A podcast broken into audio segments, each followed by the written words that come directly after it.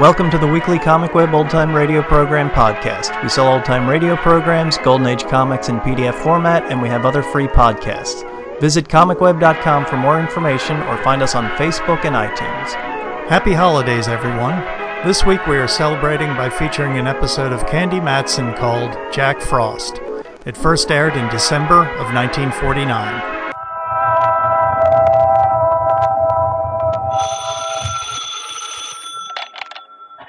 Hello, Yukon 28209. Yes, this is Candy Matson.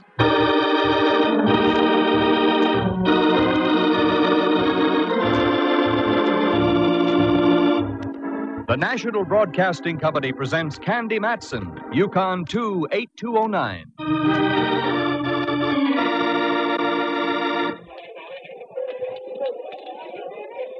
Candy? Candy, over here. What? Why, Myra Fisher. What are you doing here in a department store with your work clothes on? I work here, dear. I'm a wage slave. Well, I must say on you it looks good. What do you slave at? I'm head of advertising and promotion. Well, quite a spot, hey, girl. Well, it was until this morning. Oh, Now my neck is in the fire. what'd you do? Forget to proofread one of your ads? Nothing so trivial, dear, believe me. But am I glad to have bumped into you? Maybe you'll change your mind when I tell you I've been shoplifting. No, I'm serious, Candy. Uh, could you spare a moment and come on up to my office? Why, sure. And wipe that frown from off your brow. It's wrinkling your makeup. Well, yours would wrinkle too if you had a missing Santa Claus helper on your hands. Well, well, now there's a situation. And it almost broke Candy Matson's heart when someone told her there was no Santa Claus's helper, one Jack Frost. Listen, here she is now to tell you about it. That's right, what the man said. I ran into a deal where we had a missing Santa Claus helper, Jack Frost. The gent with the icicles was supposed to talk to the tiny tots at the Brownstone, one of San Francisco's larger and classier department stores. I'd gone down there that afternoon shopping. I wanted a bow tie for my old pal Inspector Ray Mallard of the San Francisco Police Department. A bow tie that lit up and spelled Cossack when you pressed the button on the battery. That was when I bumped into this gal, Myra Fisher. We went up to her office on the sixth floor and she sat me down. Cigaretted me, too. You think I'm fooling about this Jack Frost thing, don't you, Candy? Well, now, look, dear, we all have our little peccadillos. Yours just merely happens to be a missing Jack Frost. You'll get over it. I refrain from hurling this ashtray at you, Candy, only because of our long acquaintance. Good. Now listen to me. We've had a Santa Claus helper here for almost a month, and a darn good one. The kids were crazy about him. This morning, he didn't show. You don't suppose Jackie boy got in the mood and caught the Christmas spirit, do you? The kind that comes in pints? No, he wasn't that sort of Joe. Well, your answer's simple. Hire a new one. They're hired through an agency. I called the one we do business with, and they're fresh out of Jack Frost. And I've got to get one, Candy. Otherwise, I come down ten notches in the opinion of the brass. I don't want you to think I'm unsympathetic, Myra, but what can I do? Would you get around? You know people. Find me somebody, anybody, who'll take over the job of being Jack Frost. well, okay. I'll do the best I can, Myra. Candy, you're a dear. Yeah, one of Santa's dears. Okay, I'll try and find you a Jack Frost, Myra, but don't hold it against me if he turns out to look more like Humpty Dumpty.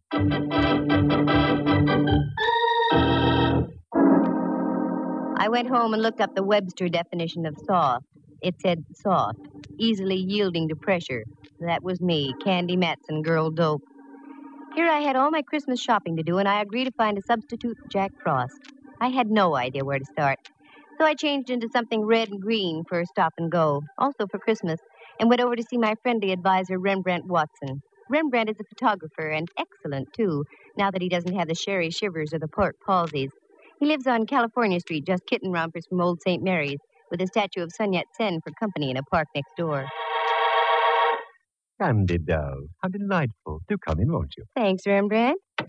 Oh, Pet, you're acquainted with my friend Diogenes Murphy, aren't you? Oh, yes. Hello again, Mr. Murphy. Well, good afternoon, lad. You look prettier than you did the last time I saw you. Uh-oh, here comes the blarney. Eh, young lady, Diogenes Murphy, the honest Irishman, never says a word he doesn't mean. Now, how do you think I managed to sell so many used cars at my place out on Van Ness Avenue? huh? Because you're an honest Irishman. Oh, but, but you're so right, lad. Uh, incidentally, if you need a good car, I can get you one at a very reasonable. Diogenes? Oh, sorry, I got carried away. I didn't mean to barge in on you like this, Rembrandt. Don't be ridiculous, dear. No, don't be. Think nothing of it, lad. I'm on my way now. Uh, Rembrandt and I were only discussing the situation of the world. And to what conclusion did you come? Uh, it stinks. the bottom of the afternoon to the both of you. Oh, he's quite a boy. Yes, I'm very fond of Diogenes. What brings you around this way, dear? Jack Frost. yes. Now, getting on with our conversation, what brings you around this way, dear? Jack Frost. Maybe the needle's bad. Shall we try again? I know how you feel. I reacted the same way myself. I'll give you the pocket sized edition. The Brownstone department store is without a Santa Claus helper, Jack Frost. He didn't show up for work this morning. I said I'd find him a new one. Well, that's very sweet of you, Dove. Very dumb of me, Dove. I know of only one character who even remotely looks like Jack Frost. I met him up in Alaska when I was traveling with the USO. Won't do you much good down here with it. No, that's why I came to see you, Rembrandt. Don't you keep a, a cross file on models you've used in photography? As a matter of fact, I do. Here in this little book. Let's see. Mm-hmm. Men, thin, extremely. I have just one, Pietro Tarantello. Would you care for a Sicilian Jack Frost? In Sicily, yes. Hey, what's that? Where? On that chair next to you. Oh, that's the afternoon paper, dear. Diogenes left it, I imagine. Yes, but on the front page. Here's the whole story about the missing Jack Frost on the front page. Ooh, what he got in his Christmas stocking. A slug through the head. That's no way to treat Jack Frost. And here's a picture of the guy without his false icicles. What the ham? Looks like he stepped right out of an 1890 Shakespearean play. Mm-hmm. I hate to say this, Rembrandt, but he resembles you. I take back what I said. Rembrandt. Divorce yourself from that tone of voice, Candy. I don't like it. Rembrandt, I've got an idea. You usually do. You like little children. Can't stand them. You like to talk to people. I abhor conversation. You like to be charming, Lost me charm. gay. Lost me gay. With the help of a few icicles, Ducky, you're going to be Jack Frost.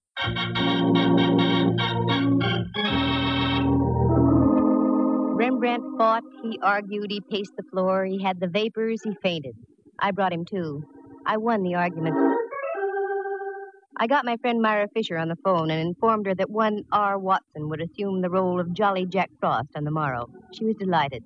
I couldn't say the same for Rembrandt. Then I went home. I was greeted by a sound very much like that of a phone ringing. Using my keen instincts, I figured it was the phone. It was. Hello, Candy Matson. Uh, how do you do, Miss Matson? Uh, allow me to introduce myself. Allowed. Uh, my name is Burke, Prentice Burke. I'm the first assistant vice president of the Brownstone. Brownstone. Oh, yes, that's a store of some kind, isn't it? Uh, yes. Uh, now, the reason for my call. Uh, there has been, uh, shall I say, a rather unfortunate occurrence in our store today. Mm, so I read. I need the help of a professional sleuth.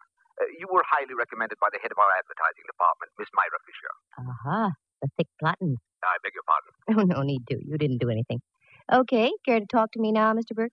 Oh, I'd much rather have you come down to my office, Miss Matson. Uh, this matter is uh, of an extremely confidential nature. I'm your girl, then, figuratively speaking. How long will you be there? Uh, as long as necessary, uh, that's up to you. Very well, I'll be there in half an hour if I can find a place to park. I only had time for a fast change, so I made it from Indiscret to Tabu. I sniffed at it and felt I was on the right scent. Then I climbed in my car, drove down Kearny Street, waved a crisp single under the nose of a hotel doorman, and had my car taken care of. Then into the brownstone and up to Mr. Prentice Burke's office. I flipped a hip past the girl's secretary and walked on in. Burke was waiting for me, that was obvious. I could tell by the expression on his face it was worried look number 12B. How do you do, Mr. Burke? I'm Candy Matson. Uh, oh, uh, sit down, won't you? Mm, thank you. Now, our subject is what? Uh, a man named Jordan. That's on another network. I beg your pardon? Oh, that's all right. Uh, now about this Jordan. Uh, yes, uh, Ralph Jordan, to be exact. Well, that's a relief. For a moment, I thought you wanted to talk about Jack Frost. Uh, That's just it. He was Jack Frost. Oh, me and my big mouth. Uh, he was working here up until yesterday afternoon. Uh, maybe you read about it. He was found shot today. Yes, yes, I read about it. That's the reason I've called you. Why didn't you have your own store detectives take over, Mr. Burke? Uh, no, no. Uh, that would never do. I want no one in the store to know what's going on. Ah, intrigue. Uh, quite possibly. I have reason to suspect that Jordan was killed by someone in our employ. I want to find out who that someone was before the police do and get it splashed all over the front pages. Publicity conscious, eh? Uh, well, business has been off uh, all year, and any bad breaks in the press would hurt us that much more. Maybe you've got a point there. I don't know. I know I have. Okay, I'll take the job. You say you have a suspicion. What is it? Well, nothing tangible. It's just a feeling I have. Oh, that's a big help. Well, I'll mush around and see what I can pick up. I'll bill you tomorrow for my first day's work. It's much easier to sustain a friendship on a daily basis. I left Burke looking as though someone had just called his store a bazaar. It was closing time, so I hefted my way through the crush and retrieved my car from the doorman. The Hall of Justice is right on my way home, so I decided to drop in on my old pal Mallard, Inspector Ray Mallard of San Francisco Homicide. A nice guy to serve coffee to on Sunday mornings if you could ever lasso him. I never could get strong enough rope. Candy, what brings you around here? I hate to have my Christmas ruined so early. What about that Jack Frost character? Oh, yeah. Poor guy got it good. Where'd you find him? In his apartment over on 17th. He lived near Seals Stadium. Why so interested, Candy? Rembrandt's a dead ringer for the guy. I still don't get the... The gal who's head of advertising for the Brownstone was going out of her head for another Jack Frost. I talked Rembrandt into taking the job. Does sound funny, doesn't it? Bring me up to date, Mallard. Did you get any dope on the killing? Nothing but a 45 slug out of the guy's wall. Ballistics is checking it now. Nothing else? If I did, I should tell you. No, no, I guess not. This goes beyond just a normal curiosity, Candy. What are you drilling for? Oh, it's only that I'm worried about Rembrandt. I got him the job. I'm responsible. I wouldn't want anything to happen to him. Ask a silly question, Mallard, and you get a silly answer. Okay, let's forget it. How's about dinner tonight? I've fought this thing long enough. Okay. Uh, Candy, Uh, Yes, Mallard. we've known each other a good long time, haven't we? That's right. Ever since the fair on Treasure Island. We've had our little quarrels, little misunderstandings. Oh, but they never seem to last long, though, do they? No. That's why I feel I have every right to ask you a question. Wait, yes, I'd say you do, Mallard. Maybe I'll ask you tonight. No, no, no, go ahead. Now's as good a time as any. Perhaps it is, Candy. You get around a lot. You meet people. Do you know where I can get a couple of tickets to the Rose Bowl game?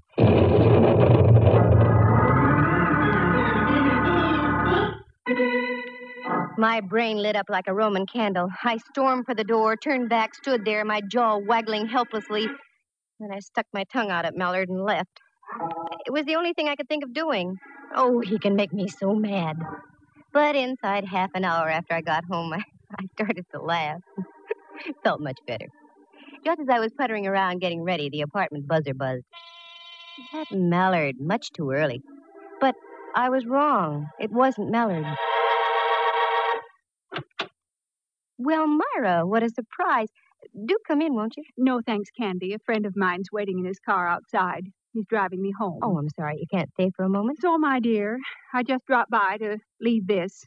Merely a little to- token of thanks for getting me off the hook. Oh, Myra, there, there wasn't any need to do that. Just a few pair of old stockings, dear. Getting me my new Jack Frost means more than you know. Here, please take them, along with my very deepest thanks. Thanks so much. A girl can always use them. Are you all set with my friend, Mr. Watson? Oh, yes, he came in this afternoon and filled out his withholding tax and so on. Very nice. I think you'll find him very efficient, Myra. Oh, What's the matter? Uh, pardon me, I didn't mean to frighten you. Oh, Mallard. silly of me. I must have jumped a foot. Oh, that's all right. He frightens me, too. Myra, I'd like to have you meet Inspector Mallard. Inspector, Miss Fisher. How do you do? Oh, fine, thank you, now that I've caught my breath. Do forgive me, Candy, but I must rush. See you soon, I hope. Tomorrow, Myra, I'll be down to see how my lad's doing as Jack Frost. Thanks for the stockings. Well, aren't you going to invite me in? No, I'm not. Here's my coat right here. What's our hurry? Come on, let's go. I'm starved. I thought we could have a cocktail here before we left. You thought wrong. Two tickets to the Rose Bowl. From now on, you earn your cocktails, Mallard.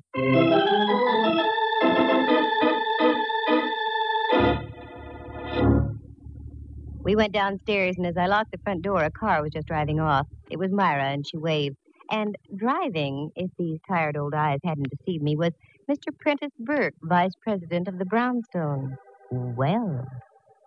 Oh, well. Mallard and I climbed into our car and drove out to the cliff house. It was that kind of an evening. We had dinner, and after I suggested we walk a bit. The night was crisp and clear, and the evening star was hanging out above the dark waters of the Pacific like an iridescent Japanese lantern. We cut across a little road above Sutro Baths, where an old car barn had once stood, and worked our way over the cliffs and stood high above Land's End. It was exhilarating.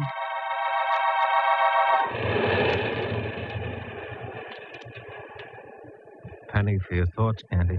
Inflation is still here. All right, make it two pennies. Well, I was just thinking, Mallard dear, when you see a star in the sky, soft water below, feel Christmas in the air, how can there be violence in the world? An age old question, pal. One I can't answer. I'm too small. Hey, you're cold. I better put my arm around you. Mallard, no. What's the matter? The headlights from that automobile are shining right down on us, and we. Mallard, Candy, what's wrong? got your flashlight with you? Sure. Also, my gun and my handcuffs. Anything else we need? A mortar, maybe? The lights from that car. They shone on something. Down there, under that tree. Oh, Candy, just for once, can't you stop digging up a mystery? Be human? I am being human. Come on, Mallard. I want to see what's under that tree.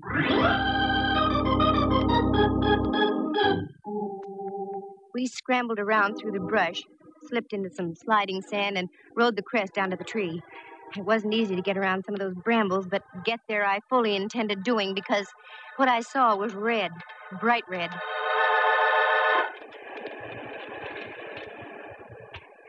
You, you okay, Candy? Nothing that a, a new pair of nylons won't fix.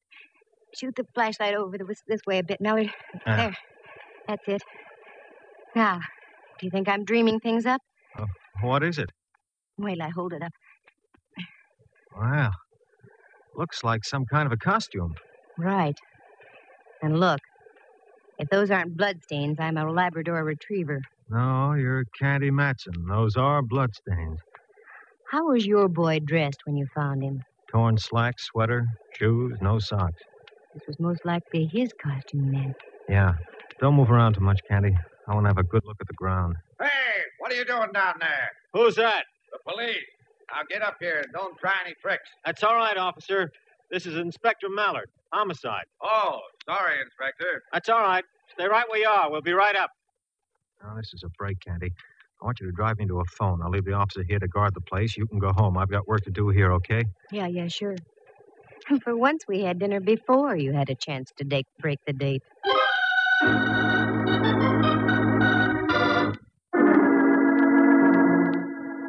This baby was hard to reconstruct. Was the guy knocked off out there at Land's End, or was he bumped off at his apartment? The killer driving way out to the beach and hiding the costume. Only time would tell. I went home, climbed into bed, and logged about eight hours, enough to give me fuel for the next day. In the morning, I went down to the brownstone. The shoppers were already swarming through the place. I spotted a floor walker and strolled over to him.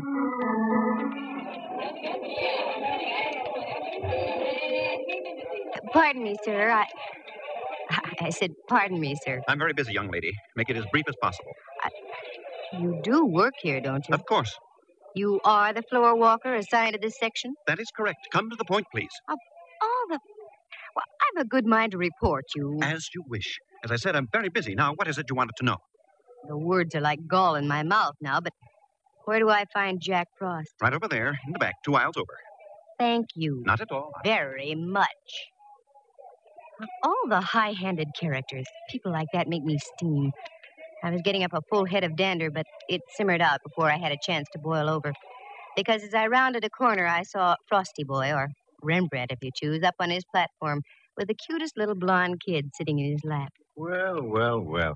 Look who we have here. A great big boy. Hello there, son. Oh, Jack Frost. What is your name? Topper. Topper. My, what a fine name. How old are you, Topper? Five and a half. Five and a half. Well, you must go to school, Topper. Which one? Garfield. Garfield. That's a good school. Now tell me, uh, what would you like to have me tell Santa Claus to bring you for Christmas, Topper? An electric train and a baseball bat and I like to be in the seals for Lefty O'Doul. Well, I'll see what I can do to arrange that, Topper. I'll tell Santa Claus. Bye now. Goodbye, and thank you, and Merry Christmas. I hope you can make the boy's wish come true. Oh, O'Doul could use him. Candy, oh, I'm so glad you're here, Dove. Duck around into the back room for a moment. I've got to talk to you. Aren't you working, Frosty boy? I got ten minutes off every hour. I'll take the break now. Right around there, Candy. Okay, I'll see you in a moment.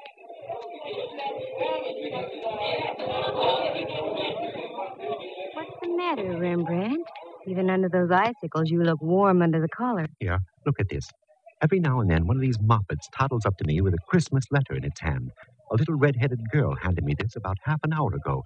I've been shaking ever since. Let me see.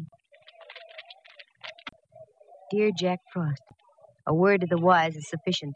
When you take your lunch hour, keep on going. Don't come back. Otherwise, you'll meet the same fate as your predecessor. Hmm. Just about what I expected. Candy, you mean to say that you're deliberately using me as a sacrificial lamb? By no means, Ducky. Go ahead, take your lunch. Then do as the note says. Keep on going. As a matter of fact, why don't you take off now? I'll meet you at your place in about an hour. That's the best news I've heard since Nelson's victory at Trafalgar.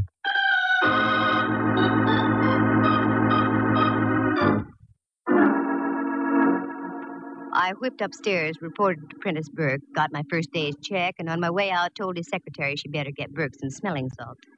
Then I went back down on the floor again. Sure enough, there was my boy, the floor walker. I wanted to have a few more words with him. Oh, you again. If you don't mind. I was just up to see Miss Myra Fisher. She wasn't in. Have you seen her down here? No, and what's more, I won't see her all day. She phoned saying she was feeling ill. Most inconsiderate, I must say, during the holiday rush. Yes, I must say. Uh, could you give me her address? She's a friend of mine. I've got to see her. Her address? Why, yes. I write it down here on one of my cards for you. Myra Fisher, 227F, Union Street. There. Thank you. You're so kind.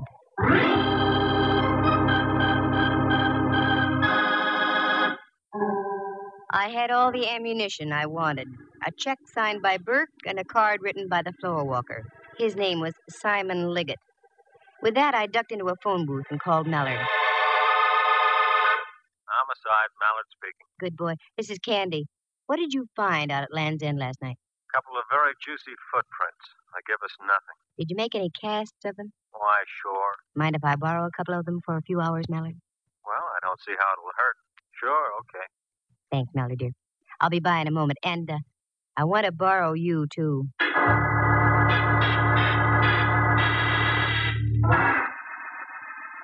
I stopped by the Hall of Justice, got the cast of the footprints, shoved Mallard into the car, and then picked up Rembrandt. The thing was only a hunch, but my hunches have paid off, so I never ignore them. First, we went out to an address on Fifth Avenue near Clement. We got in the back door and went to work. Nothing made sense there. So we drove over to Reseda Way in the marina. Again, we got in and did some sleuthing. This time, we hit the jackpot. A pair of shoes in the closet matched the casts we had brought with us. Rembrandt, go out in the kitchen and, and see if this place has any ketchup. I'm not hungry, Dub, but oh, look. What are you up to, Candy? We've got enough to swing a case here. I'm working for a voluntary confession, Mallard. Tell me, what was the position that the, the Jack Frost was in when you found him dead? In a chair, like that one. His head slumped down on his chest. Good. Here's the concept, Dove. When are you putting it on? You. What? Without the bun or relish, Ducky. Sit down there, will you, Rembrandt? Now, just go limp and let your head hang down. That's it. Now for a little seasoning. Oh, Candy, you're smearing me with this sticky stuff. All for the sake of art. Hold still. There. How does he look, Mallard? Why, all the. Candy, it looks like the same guy, the real thing. Good. Now, Rembrandt, you just sit like that. Don't move. Mallard, you duck into that closet over there, and I'll hide in here. We've got a good view of the front door from both places. Okay? Okay. There are times, Candy, when I admit I admire your genius. Genius, schmenius. Come on, let's hide.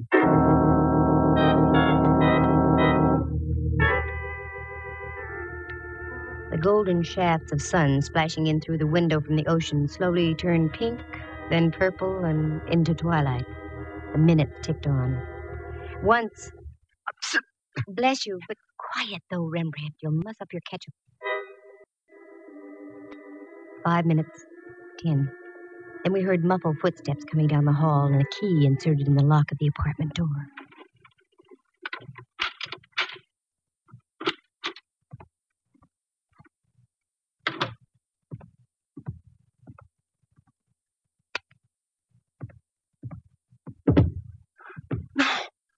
Oh, no.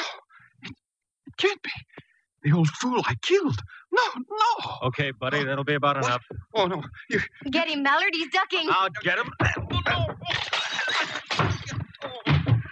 Nice tackle, Mallard. All right, Mac.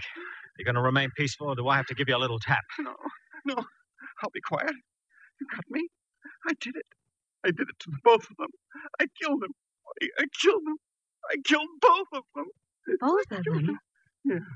Look behind the sofa. The sofa. The girl. Uh, Jack Frost. The sofa. The sofa. Right behind the sofa. Wait a minute, Mallard. I had to do it. I couldn't. Oh. But then they were going to do it. Oh, I had to do it. Mallard. They were gonna do it. More trouble, Candy? I killed both of them. I'm glad I. Yes. An old friend of mine. Job was The late Myra I Fisher. help it. I had to do it.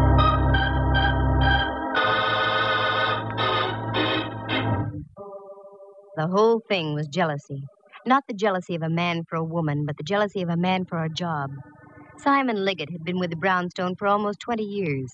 He'd worked himself up from the stock boy to a place where he'd been promised the job of head of advertising and promotion. He almost got it, except at the last moment, Prentice Burke gave the position to Myra Fisher. That had only been two weeks before. He knew that Myra was on a probationary term, so he did everything he could to undermine her. Little things like changing ad copy, sending out false stories to newspapers.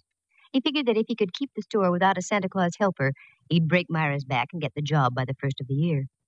He paid a visit to the first Jack Frost and tried to bribe him into quitting, but the guy would have none of it. There was a struggle. Liggett lost his head and whipped out a gun and shot him. He was still in his costume, so Liggett stripped him, put some old clothes on him, drove out to Land's End, and ditched his costume.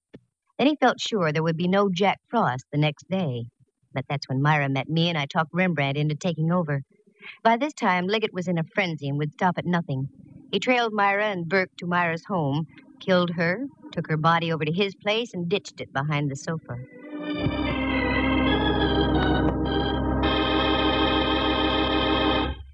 The next morning, he wrote a note to Rembrandt and gave it to one of the little girls waiting in line to see him. Fear and envy were taking their toll on the poor guy's mind. I wanted to compare the handwriting, so I had Burke write me a check and Liggett write Myra's address on a card. Also, we had the footprint cast. Between the two, everything pointed toward Liggett. That's when I staged my little parlor charade with Rembrandt playing the part of a corpse. The sight, with Rembrandt's resemblance to the dead Jack Frost, would shatter anybody into a confession. But Christmas, in spite of everything, is a lovely time of year. And there is a Santa Claus. Three of them for me, as a matter of fact. Mr. Prentice Burke, who sent me a very nice check for my efforts. Rembrandt Watson, who, out of sheer love for the job, went back to playing Jack Frost for all the kids at the Brownstone. And last but not least, Inspector Ray Mallard. He gave me a Christmas sock, oh, right on my mouth, just where any well placed Christmas sock should go.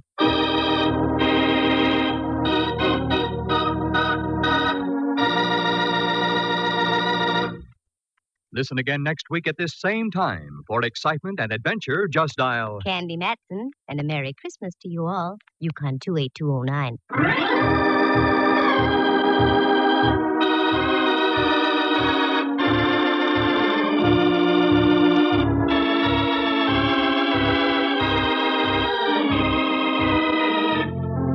Heard tonight were Helen Klebe as Myra Fisher, Lou Tobin as Prentice Burke, and John Grover as Simon Liggett. Jack Thomas plays the role of Rembrandt Watson, and Henry Leff is heard as Inspector Mallard. The program stars Natalie Masters as Candy and is written and produced by Monty Masters. Sound effects were created by Bill Brownell and Jay Rendon. Eloise Rowan is heard at the organ. The characters in tonight's story are entirely fictitious, with the exception of the part of Topper, which was played by himself. Any resemblance to actual people is purely coincidental. The program came to you from San Francisco. Dudley Manlove speaking.